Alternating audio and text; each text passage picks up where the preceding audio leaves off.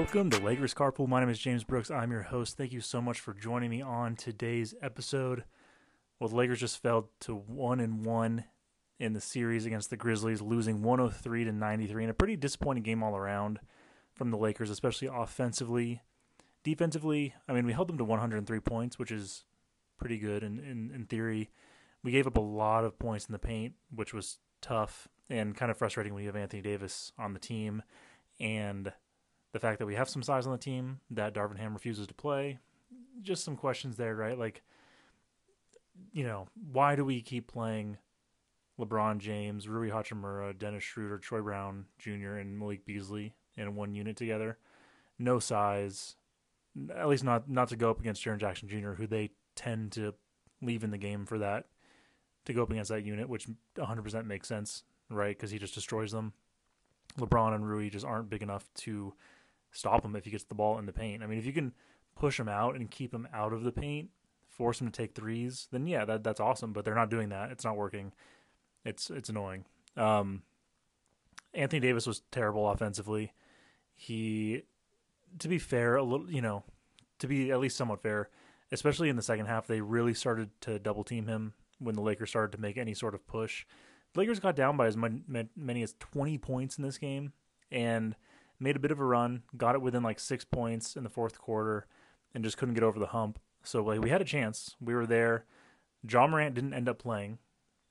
There's, I mean, there's a lot to cover in this game. Ja Morant didn't end up playing, so we're playing against the Grizzlies without Ja Morant, without Steven Adams, without Brandon Clarke, and Lakers couldn't get it done. To be fair, the Grizzlies have been really good without Ja Morant. Maybe this isn't surprising, but like they they hum like a, a well-oiled machine without without Ja Morant. I think dating back to 20 the 2021 playoffs or 2022 playoffs, they're like 32 and 17 without him, which is much better than I would probably have assumed otherwise. So, in that sense, like okay, well the Grizzlies are are just they play well with or without Ja Morant, which you know again it's just it's annoying that the Lakers squandered this game where they had a chance to really put their neck their their their feet on the neck of the Grizzlies, so to speak. Um, in the first quarter, we only put up 19 points. We ended up winning. Or no, we didn't. We got we just were terrible in the second half, or the sorry, the first half. 19 points in the first quarter. Did a little better, 25 points in the second quarter, but but got outscored 30 to 19 in the first quarter, 29 to 25 in the second quarter. Only had 44 points at halftime. Um, just the offense just could not. We couldn't figure anything out offensively. Couldn't hit shots. It was just a mess. So, you know, we turned things around a little bit in the third and fourth quarter. We won both of those quarters, but again, just wasn't enough. We got down by as many as 20 points in the at, at one point in the third quarter, and just yeah, Lakers didn't have enough to make a push. Didn't have enough shot making. Looking at the box score, right? You have Anthony Davis. He went four for 14. Only got 14 shots up, 13 points on the night. LeBron James led the way with the Lakers for 28 points. He was only one for eight from three, 12 for 23 from the field. Rui Hachimura had another big game off the bench, 20 points on seven of 12 shooting. He stepped up again, which is huge.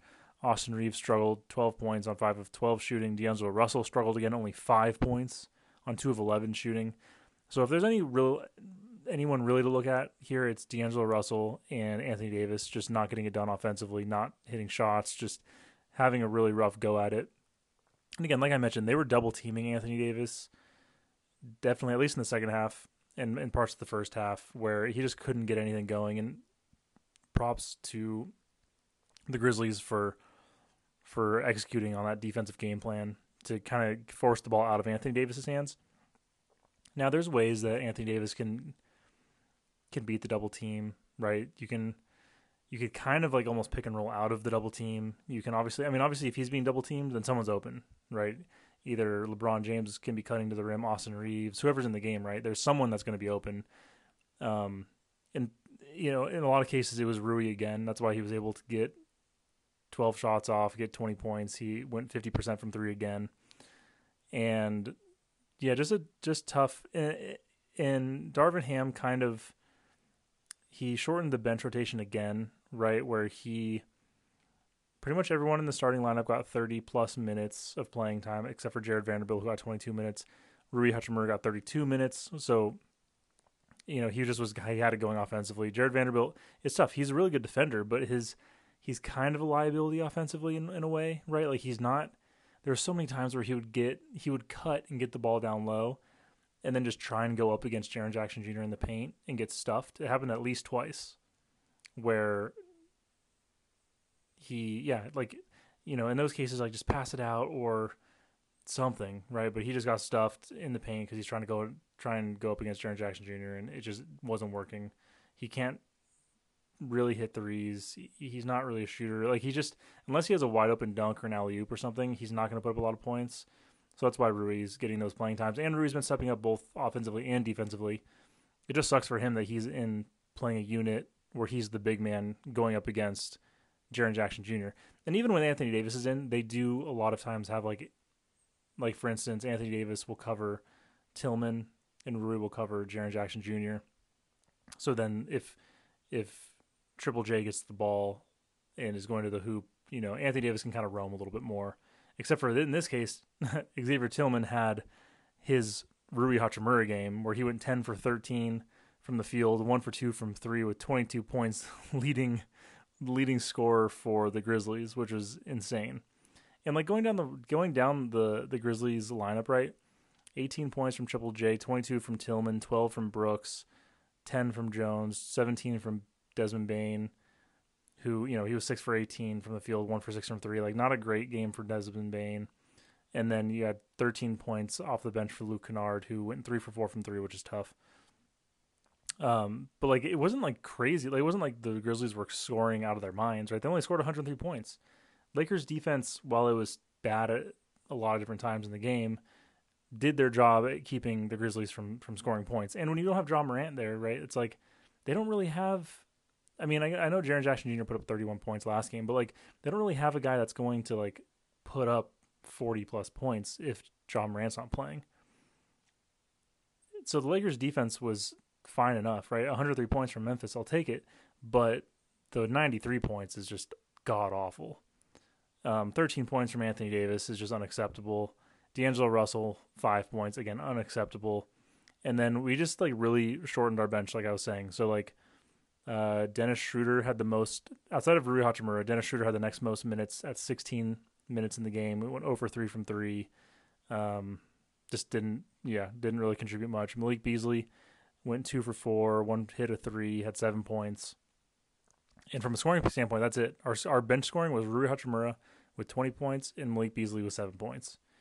And like Malik Beasley and Troy Brown Jr., unfortunately, are just proving themselves unplayable. And I still don't understand why Darvin Ham insists on playing them in the same rotation. They're like he's just hoping that one of their shots gonna fall. Which yeah, I'm hoping that too. But man, you gotta like hedge your hedge your bets or something. Like you can't uh, you can't. It just Troy Brown Jr. can hold his hold hold his water defensively. Malik Beasley is a worse defender, but kind of can but they both just haven't been able to find their shot. They haven't been able to get into a rhythm, and like you just can't play them more minutes, so then they can't find find the rhythm. And even though they're only playing 13 and 11 minutes, those 13 and 11 minutes are killing the Lakers.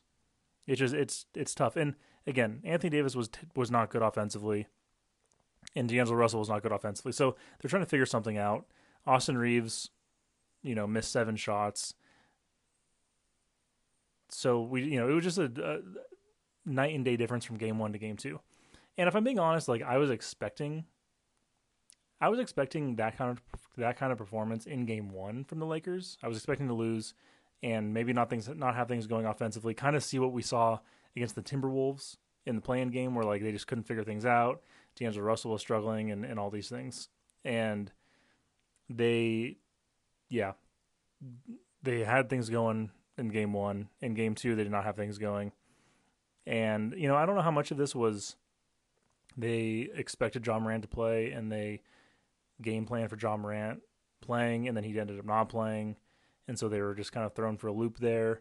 I talked about in my last podcast episode that they probably are you know are needing to game plan for two scenarios, right? One where Ja Morant plays, one where he doesn't, and they just didn't execute that game plan very well. You know, the more that the Grizzlies throw at the Lakers, the more they can adjust and learn from it. That's why like one loss in a playoff series is not the end of the world. Although Lakers Twitter is acting as if Lakers lost the series, just like they're acting like we won the series after winning Game One. Um, losing one game isn't the end of the world. Coming back, you know, being being the seventh seed, coming back from the road, tied one one for two home games is a great position to be in. If you were to ask me before the series, my prediction, I probably would have guessed. Well, I would have said a good scenario is Lakers coming back tied one one. If we somehow won two games, went up 2-0, then we're winning the series. Is is my mindset. And if we if we come back down 0-2, then, you know, it's going to be tough. Like it's possible, but it's probably going game like 7 games. In this case like I think Dillon Brooks had some choice words for, you know, talking about LeBron James saying that like he likes to poke bears, say that he's not going to respect someone until they put 40 on him. All this different crap, right? So he's, I'm sure LeBron James just loves having that kind of motivation. Usually, Anthony Davis, after he puts up a stinker of a game like he did last night, he comes out and plays extremely aggressive and, and really and really good the next game. So I expect to have a big game from Anthony Davis on Saturday in Game Three. So I mean, I expect big LeBron and Anthony Davis games in the next games because I think the Grizzlies are really going to make them mad. D'Angelo Russell after the game was in an interview, and the guy interviewing was asking D'Angelo Russell like, you know, what are some things as a point guard that you need to change? And he's like, don't call me a point guard. I'm not a point guard. On this team, I'm just a basketball player. Don't call me a point guard. You know, we just all hoop and and whatever. And you know, people on Twitter, I feel like are getting kind of concerned about that, saying thinking that like D'Angelo D'Angelo Russell's disgruntled and he's upset and whatever if I were him, I'd be upset too. Not from like a not from like a not being a point guard standpoint, but just from how he's been playing. He had a terrible game against Minnesota in the play-in game. He had a slow start in game one. He ended up putting up 19 points and and getting things together, but had a slow start in game one, and then put up another stinker in game two. So if I were him, I'd be pretty, pretty frustrated at the very least with myself. If I were him, and then yeah, things are different. This is one. This is a, a pretty unique team in the sense of like you have guys that can handle the ball. Austin Reaves can handle the ball. LeBron can handle the ball. D'Angelo Russell can handle the ball. Dennis Schroeder gets playing time. He can handle the ball. Anthony Davis can bring the ball up. You know, um, there's a lot of guys on this team that can handle the ball and bring the ball up. Even Rui, right? He's got pretty decent handles and stuff. So, um, in that sense, like this is a pretty probably somewhat a new, somewhat of a new situation for D'Angelo Russell, where it's like he's not the true point guard on this team. I mean, like he is the point guard, but he's not like a true point guard in the sense that he's not like always initiating the offense. He does play off the ball a decent amount, and he, you know, I feel like his game is like a rhythm game, right? He likes to take those those uh dribble up, pull up threes, quick like early in the shot clock. He's maybe not as much of a catch and shoot three point shooter, although he can do it. He has a quick release. You know, he likes trying to like kind of finesse people off the dribble taking people off the dribble and, and things like that. So like in that sense, he's playing a little bit of a different role where he's maybe off the ball a little bit more, catch and shoot a little bit more. And in that sense, maybe he's feeling like that's keeping him from getting into a rhythm, which maybe that's true. Um, and I think that's probably why the Lakers, if you've noticed, the last I feel like almost every game, but like a hand, the last handful of games, they're running. The first play of the game is always a play. I missed the first play of the game in game two, so I don't I don't can't speak on that one. But um, they usually run a play for D'Angelo Russell to get a catch and shoot three, where he brings the ball up, passes the ball, kind of runs through some screens, comes around, they get it to him, and he shoots a three. And I feel like that's them trying to like help him get into a rhythm to start the game. Plus, like if you can get a three to start the game, it's always that's always nice. But I feel like he's just having a hard time getting into a rhythm, and I feel like that those comments were just frustration coming out in that sense. I don't. I feel like D'Angelo Russell, like he is kind of up and down from a chemistry standpoint. This whole run, he's been great for chemistry.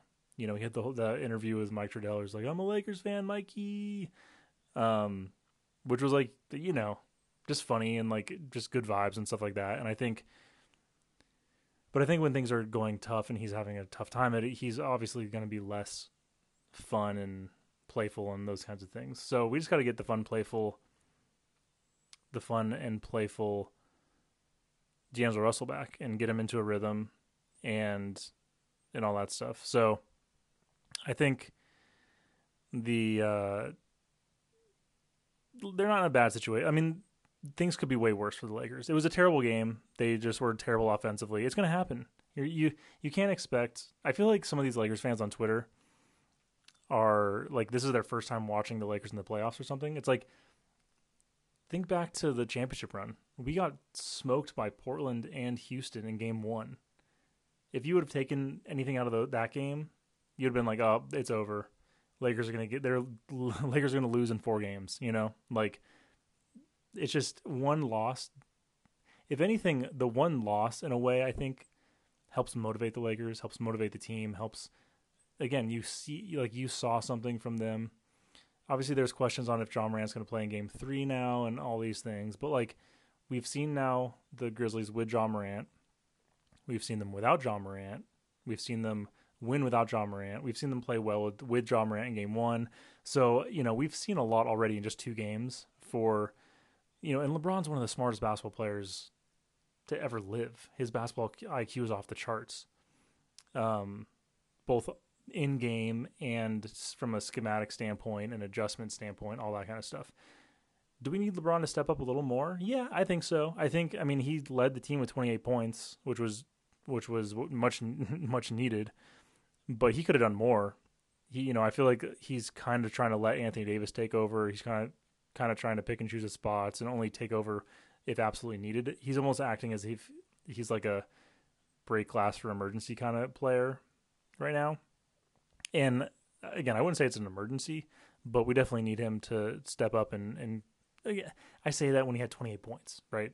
That that's crazy. He like he's putting I you almost get the vibe during the game that he's putting as little effort out there as possible while also giving the Lakers a chance to win. Like if he could just dig a little deeper, and again, I know he's like 38 years old in his 20th season, right? But um, if he could just dig a little bit deeper and just take over stretches of a game, Lakers would just be in a better standpoint. I mean, basically just the way that Anthony Davis does it. If Anthony Davis is struggling, you need LeBron to step up. And I think we kept trying to get Anthony Davis in it, and he just kept not getting in it, and you know, it just became too late, and Lakers couldn't make a run. So, uh, just a yeah, overall tough tough um tough game too. And you know, I really hope Dillon Brooks stepped up and or didn't step up. I really hope Dillon Brooks' comments will make LeBron step up and want to just destroy the Grizzlies in Game Three. Uh, I, I, have a feeling that we're going to get a good LeBron and Anthony Davis game in Game Three, and then you know, jury's still out on the Ja Morant situation. The fact that they held him out of Game Two seems kind of like it's a bigger deal than they were even trying to make it out to seem before game two because he was like they were saying it's a game time decision and all these things. But yeah, I don't know. So I think the um, you know one loss. It's not again the Lakers played as bad as they possibly could play in game two. And there was still a chance late in the fourth quarter that the Lakers could have made a run if the shots started falling. Now they didn't start falling the Grizzlies missed a lot of shots. The Lakers had a lot of opportunities to go down. They just couldn't, you know, it was either a turnover, or a missed shot, or just, you know, it was just a mess overall. Lakers played almost as bad as they possibly could play. You know, again, when Rui is your second leading scorer, not that you have problems, because I mean, he was the leading scorer in game one, but along with him being the leading scorer, you had LeBron, Anthony Davis, and Austin Reaves all with 20 plus points in this case, you have LeBron with 28 points, Rui with 20 points, and then nothing else.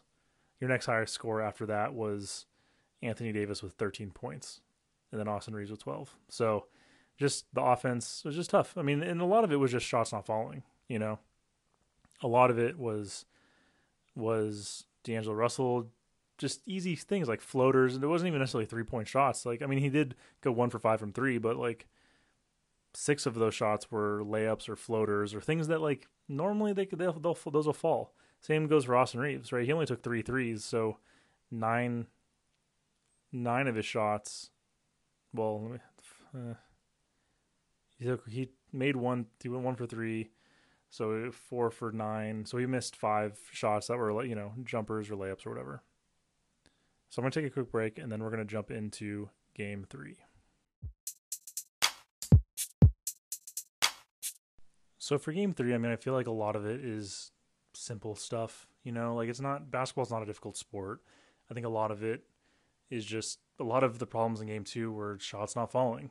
I mean, there was some schematic things in the sense of like Anthony Davis was getting doubled we were getting too far into the shot clock where like Anthony Davis would have the ball, get the ball with like, you know, uh, 10 seconds on the shot clock, then get double teamed, then pass it off. By the time someone's getting the ball, there's four seconds left on the shot clock, and we're forcing up a bad shot. So it's not just missed shots. A lot of it is just bad clock management, bad shot clock management, bad, um, you know, just having to force shots late in the shot clock, which, you know, when you're not, when you're trying to rush a shot, you're not going to, the chances of you making it are probably a lot lower than if you, you know, run a nice play, get an open shot with, say, 10 seconds left in the shot clock. So, um, overall, like, I think that the fixes the Lakers need for game three are not difficult. The double teaming of Anthony Davis is something that the Lakers have seen throughout the season, especially when LeBron was out, right? Because LeBron, you don't have to worry about as much if he's not well, if he's not playing, you don't have to worry about LeBron, and then just force the ball out of Anthony Davis' hands. If you're any team, you'd rather have D'Angelo Russell, Austin Reaves, Rui Hachimura, whoever. You'd rather have one of them step up and beat you than let Anthony Davis put up 45 points. Now, with Jaren Jackson Jr., like they kind of they didn't really double him as much in game one, which and again he didn't have a huge game. He had like 21 points or something in game one, but they kind of let Triple J go kind of more one on one with Anthony Davis, and Anthony Davis destroyed him. He just was good all around, good defensively, good offensively, and the Lakers won the game.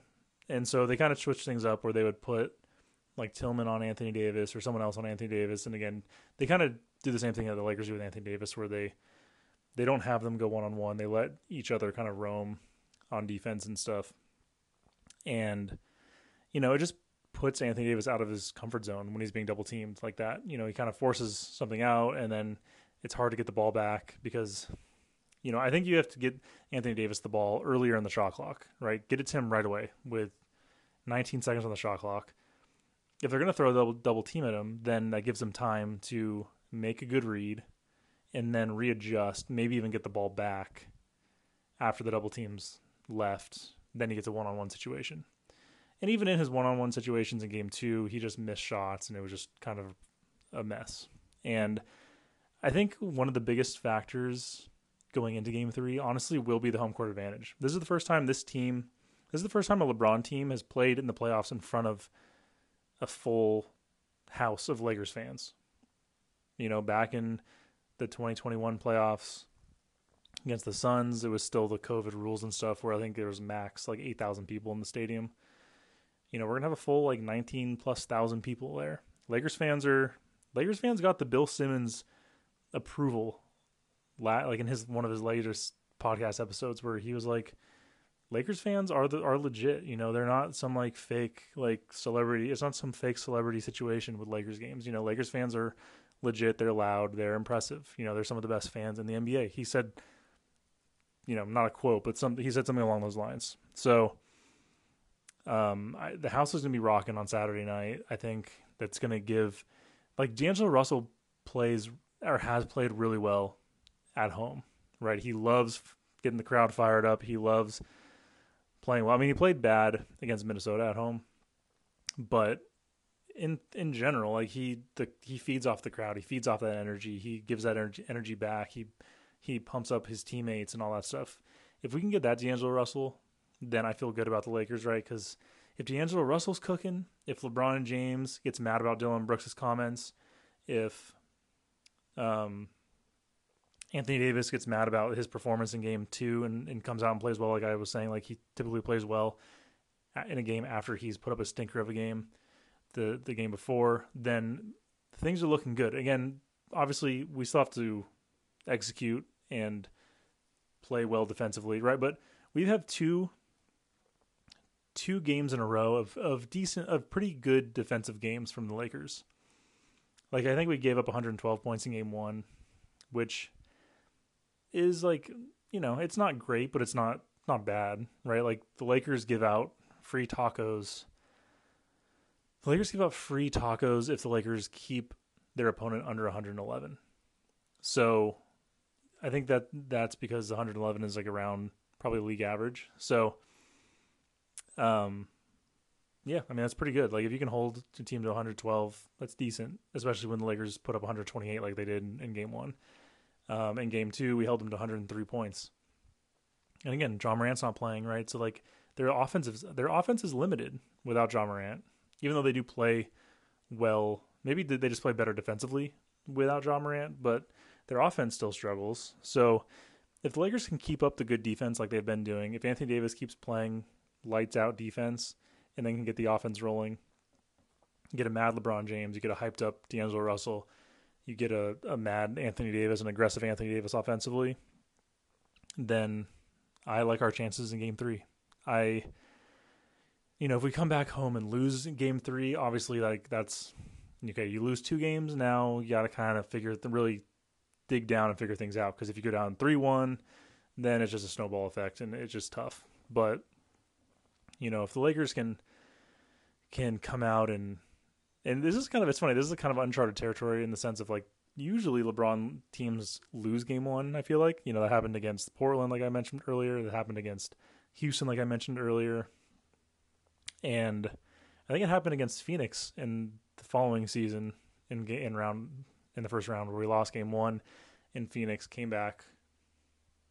I think that's how it was we came back tied one one. Lakers won the first home game two one, and then Anthony Davis got hurt, and the series was basically over from that point. So, um, we're coming back one one again. If we can get you get a win at home, go up two one, and again, and then you get another chance to sit up on their throats, right? You don't you don't want to let them even the series, but like you get a chance to. Lakers had a chance to step on their throats in game two, didn't do it.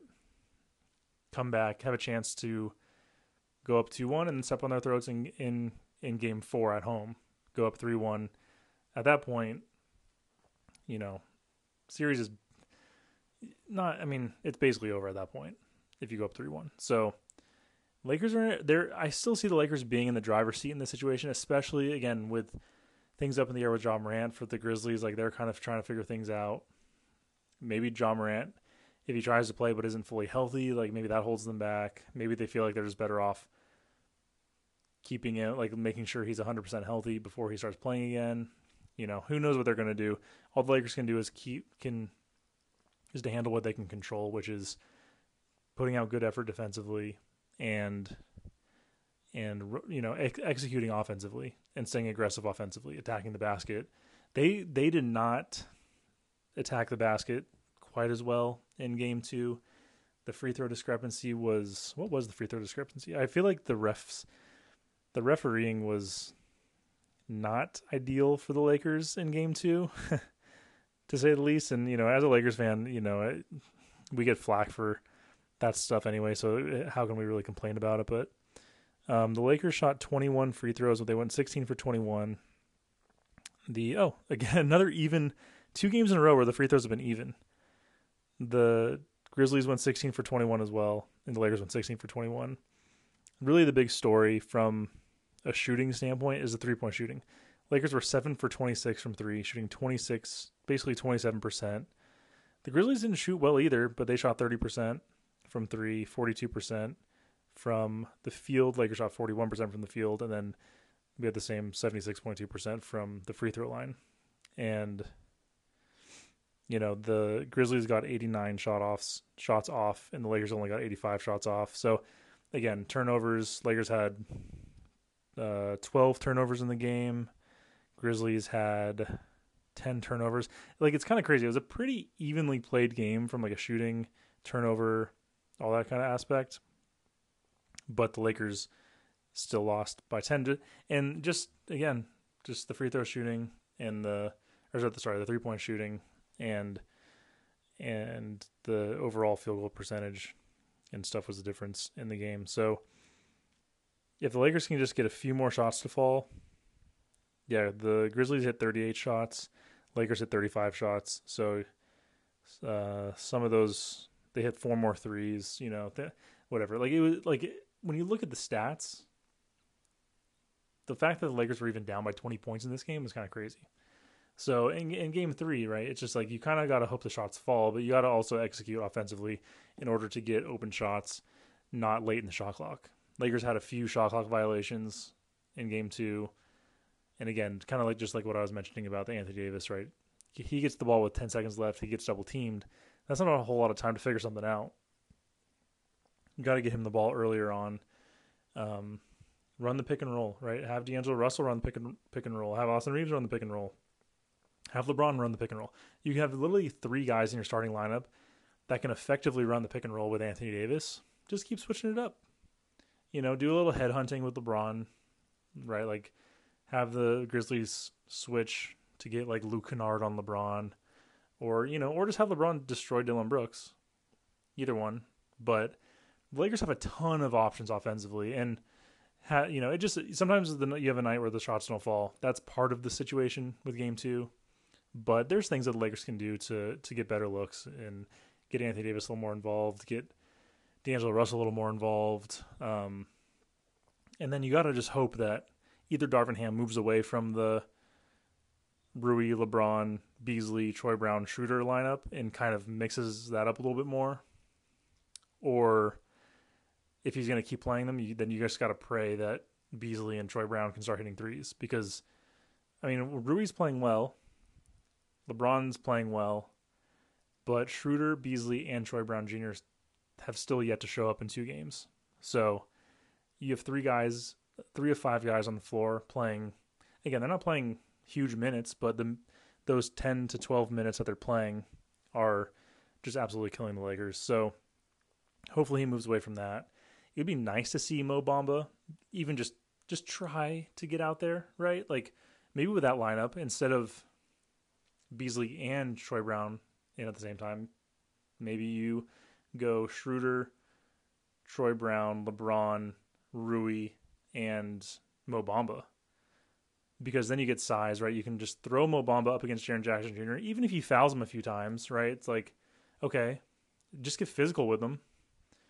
Mo Bamba can spread the floor. He's not. I mean, he's not a lights out three point shooter, but give him a chance. You know, maybe, maybe he can knock something down. Like it's not like Troy Brown Jr. or Malik Beasley have been knocking it down themselves. So I don't know. I just don't understand why we're choosing to just let Jaren Jackson Jr. destroy us against that unit and get. You know, they play ten minutes. He's going down and scoring.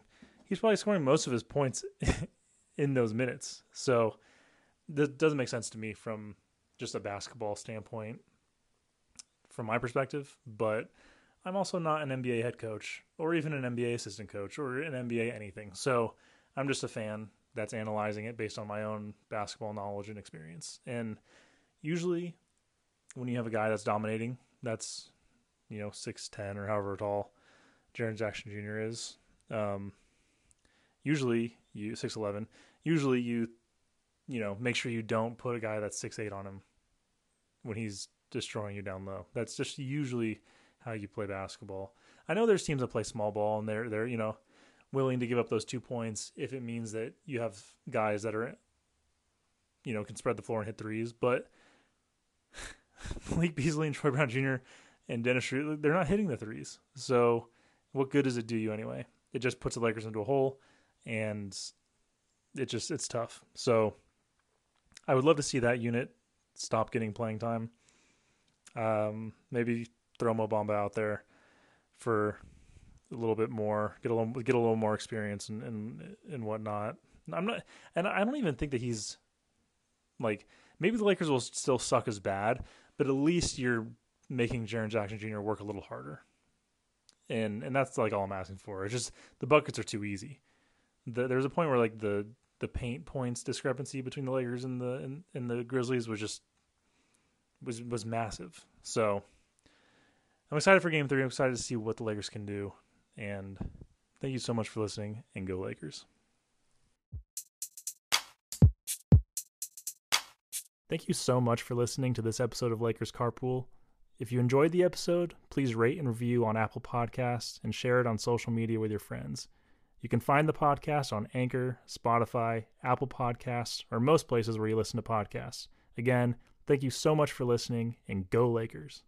2.1 seconds remaining. Denver a foul to give. Jokic trying to disrupt Rondo. He puts it in. Here's Davis, 4 3 in the win. Oh, it's good! Anthony Davis has won it for